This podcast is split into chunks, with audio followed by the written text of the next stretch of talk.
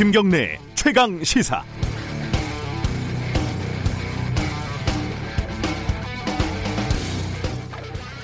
이것은 진정 탐사 저널리즘의 기념비적인 보도가 아닐 수 없습니다.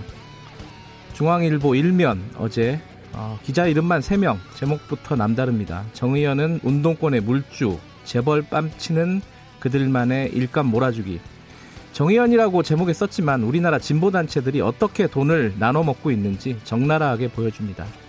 기사를 보니까 전태일 재단이 이주노동 희망센터 외 40곳에 4천만 원을 지원을 했고 50주기 기념사업에 명필름 외 39곳에 9천만 원을 지급을 했네요. 등등등 많은데요. 아무리 전태일 재단이라도 노동자 단체를 지원을 하다니 전태일 영화를 만드는데 영화사에 지출을 하다니 이런 천하의 빨갱이 집단을 볼 수 있겠습니까? 기사에서는 그게 정당한 지출인지 아닌지는 알 수는 없습니다만 그게 뭐 필요하겠습니까? 이런 좌파 단체들의 이름이 나왔으면 되는 거죠. 디테일은 과감하게 생략하는 거장의 솜씨. 점심에 단골집에 가서 밥을 먹었는데 그 집 사장님이 시민단체 회원이면 그야말로 시민단체의 일감 몰아주기, 밥감 몰아주기 아니겠습니까? 재벌들의 일감 몰아주기는 법적으로 특수관계인의 지분을 20% 정도는 넘게 가져야 할 불법인데 그건 또 무슨 이유가 있겠습니까? 천하의 사기꾼 조직을 일망타진하는데 그런 사소한 논리적인 결함은 넘어가야죠. 그 단체에 그 돈을 낸 회원이 그런 일을 하라고 돈을 낸 것이면 또 어떻겠습니까? 끼리끼리 품앗이 하는 것 자체가 결국 거대한 범죄 아니겠습니까? 중앙일보는 조만간에 대한민국 전체를 탐사 보도해서 끼리끼리 해먹는 대한민국 국민들의 일감 몰아주기 신랄하게 파헤쳐 줄 것으로 진지하게 기대해 보겠습니다. 화이팅 하시기 바랍니다. 6월 11일 목요일 김경래 최강시사 시작합니다.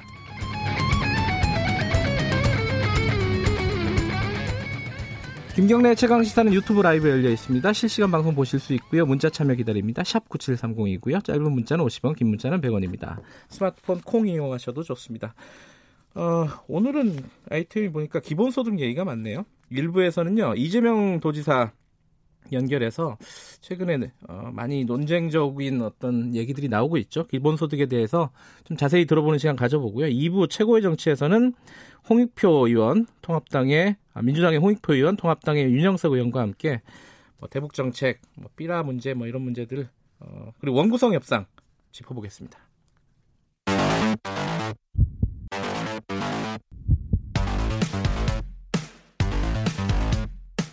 오늘 아침 가장 뜨거운 뉴스 뉴스 unboxing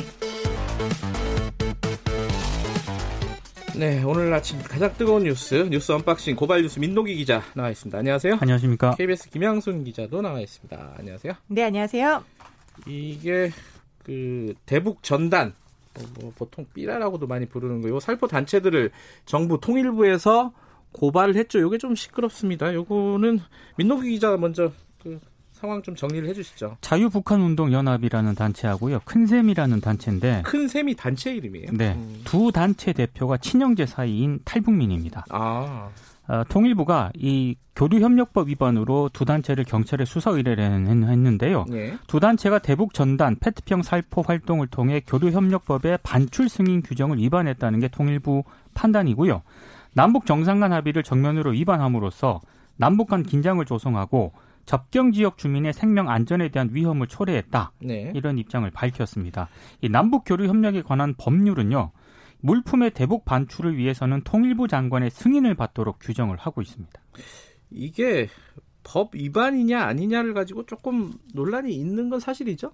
그렇습니다. 어, 네, 이 대북전단 살포가 승인받지 않은 물품의 반출이라고 하는데 네. 그동안은 그러면은 이게 승인을 받았기 때문에 가능했던 거냐라고 일단 역으로 물어볼 수 있고 지금 보내는 게 전단 그리고 쌀을 페트병에 담아서 보내는 것들 그다음에 이제 보내는 소책자, 지폐 이런 거였거든요. 돈도 예, 보낸다고. 네, 그렇죠. 지폐를 예. 보냈는데 사실 이게 지폐를 보냈던 것 때문에 이명박 정부 시절에도 이게 남북교류 협력법 위반이다라고 한번 음. 걸린 적이 있었어요. 네. 근데 당시에 이제 다툰 결과 뭐 문제 없다라는 결론이 내려져서 그 이후에도 계속해서 이 대북 전단과 그다음에 돈과 이제 음. 심지어 어, 최근에는 한류가 유행이니까요. 이제 뭐 아이돌이라든가 아니면 한국 드라마 같은 것들을 USB에 담아가지고 아 그, USB 네, 그런 게 들어 있는 그렇죠. 거예요? USB에 아. 그걸 담아서 USB를 풍선에 매달거나 아니면 페트병 안에 넣거나 해서 또 이렇게 보내기도 음, 합니다. 테크놀로지가 발달하니까. 그렇습니다. 그러다 보니까 네. 이 물품들이 과연 승인을 받았느냐 받지 않았느냐라는 부분에 있어서 논란이 있을 수밖에 없는 거죠. 어, 어찌됐든 정부가 지금까지의 입장을 바꾼 건 사실이고 그 바꾼 계기가 북한의 뭐 예컨대 김여정 담화라든가 이런 것 때문이 아니냐 이게 특히 뭐 야당 쪽에서도 반발을 하고 있죠. 그러니까 탈북자 단체도 반발을 하고 있고요. 예. 야당도 이제 당연히 이제 반발을 하고 있는데 네. 특히 미래통합당 논평을 보니까 네. 김여정 부부장의 호통이 있은 지 4시간 만에 법을 만들겠다고 하고 6일 만에 국민을 처벌하려는 패스트 트랙을 탄 것이다. 이렇게 음. 비판을 했더라고요. 네. 그리고 일부 언론도 비판을 했는데 조선일보 같은 경우에는 북의 쌀 지원을 추진을 하면서 페트병 쌀은 트집이다. 이렇게 비판을 했고 모순이다. 그렇습니다. 네. 그리고 경향신문도요. 그동안 허용하던 행위를 정부가 유권 해석을 통해 위법이라고 규정을 하면서 이 부분은 논란이 예상된다. 이렇게 지적을 하고 있습니다.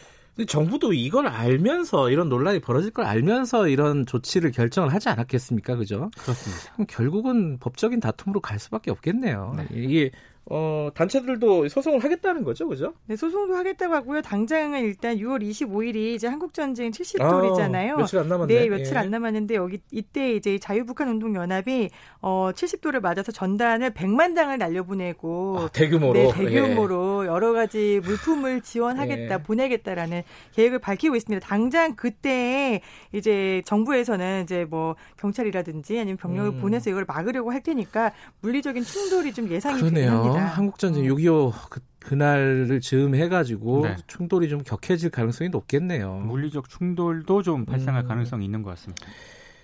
북한에서는 이거 막 규탄 시위하고 또 난리더라고요. 어. 네, 북한에서는 굉장히 세게 나오고 있는데요. 이게 사실 생각을 해보면은 북한에서 이 대북 전단에 대해서 목소리를 높여왔던 게 한두 번은 아니거든요. 네. 근데 이렇게 연락선까지 끊어버리고 강경 조치를 취한 거는 또 처음이다 보니까 음. 이게 어떤 명분을 삼기 위해서 만든 게 아니냐라는 추측이 있고요. 정부에서도 지금 어떻게 보면은 어 6일 만에 태세 전환을 해서 초강수를 두고 있는 거잖아요. 네. 여기에 대해서 사정 변경을 설명을 하고는 있지만 이거를 보면은 정부는 일단은 들어주자. 그리고 북한에서 원하는 음. 바가 무엇인지를 한번 보자. 좀 시간 벌기에 나선 게 아닌가라는 생각도 듭니다. 대화의 불씨를 완전히 꺼트릴 수는 없다. 이래가지고 취한 조치로 보여지는데 어쨌든 이 논란은 예상이 되고 있습니다. 한 가지 걱정스러운 거는 예. 이렇게까지 했는데 어, 북한의 반응이 뭐 전혀 태도 변화가 없다거나 없겠죠. 이랬을 경우에는 네. 네.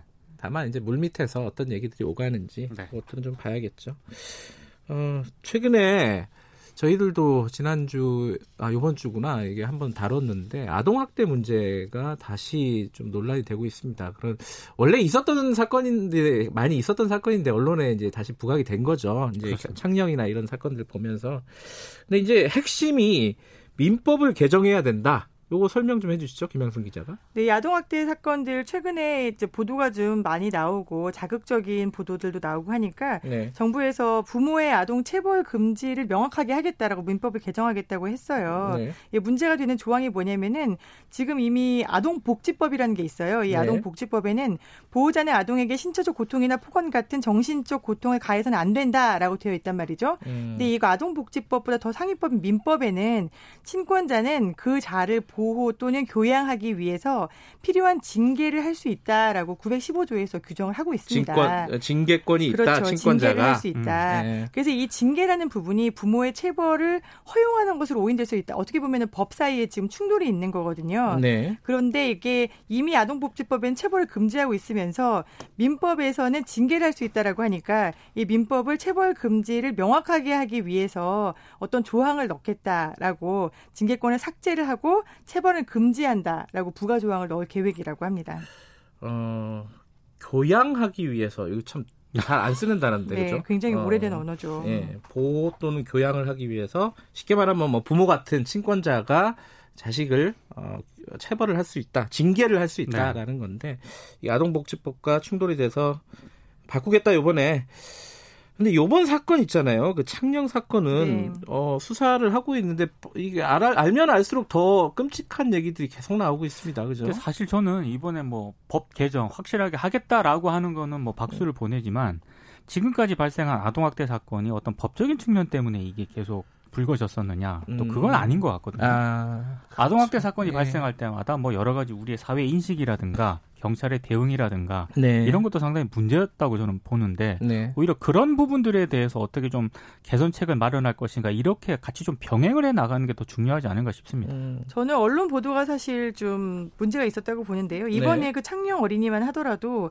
제목에 나오는 게 후라이팬으로 손가락을 찢었다라든가 그렇죠. 네. 아니면은 어, 뭐 예. 목에다가 쇠사슬로 목줄을 걸고 있었다라든가 네. 굉장히 어떻게 보면은 이게 무슨 어떤 포르노그래피인 것처럼 소설처럼 보도를 하고 있어요. 네. 근데 그동안 이 아동 학대라든가 이제 아동에 대한 폭력에 대한 보도가 이런 식으로 표피적으로 피상적으로 혹은 되게 사건 사고 단순 사건 사고에 머물러 왔거든요. 네. 그동안 우리가 얼마나 많이 봐왔습니까? 게임방에 있다가 아이를 방치해서 죽였던 부모들도 있었고요. 네. 수없이 많은 학대들이 있었는데 이런 부분에 대해서 그동안 정부에서는 뭐 위기아동을 관리하겠다. 그다음에 위기아동에 대해서 단계별로 뭐 등급을 주겠다. 이거 지금 하고 있습니다. 네. 위기아동 A급, B급 다 있거든요. 근데 그 부분에 대해서 아무도 아젠다를 제시하지 않았잖아요. 저는 언론인으로서 제가 참 반성하고 있습니다. 네, 이런 문제, 그러니까 막 정치권 이런 데는 관심이 많은데 네. 이런 실질적인 문제에 대해서는 언론의 관심이 조금 덜한 게 사실이죠. 뭐 예를 들어 뭐 정의연 이런 약간 정치적인 문제들은 엄청 관심이 많잖아요. 네. 기자들이 그런 부분들은 좀 뭐랄까 저도 기자니까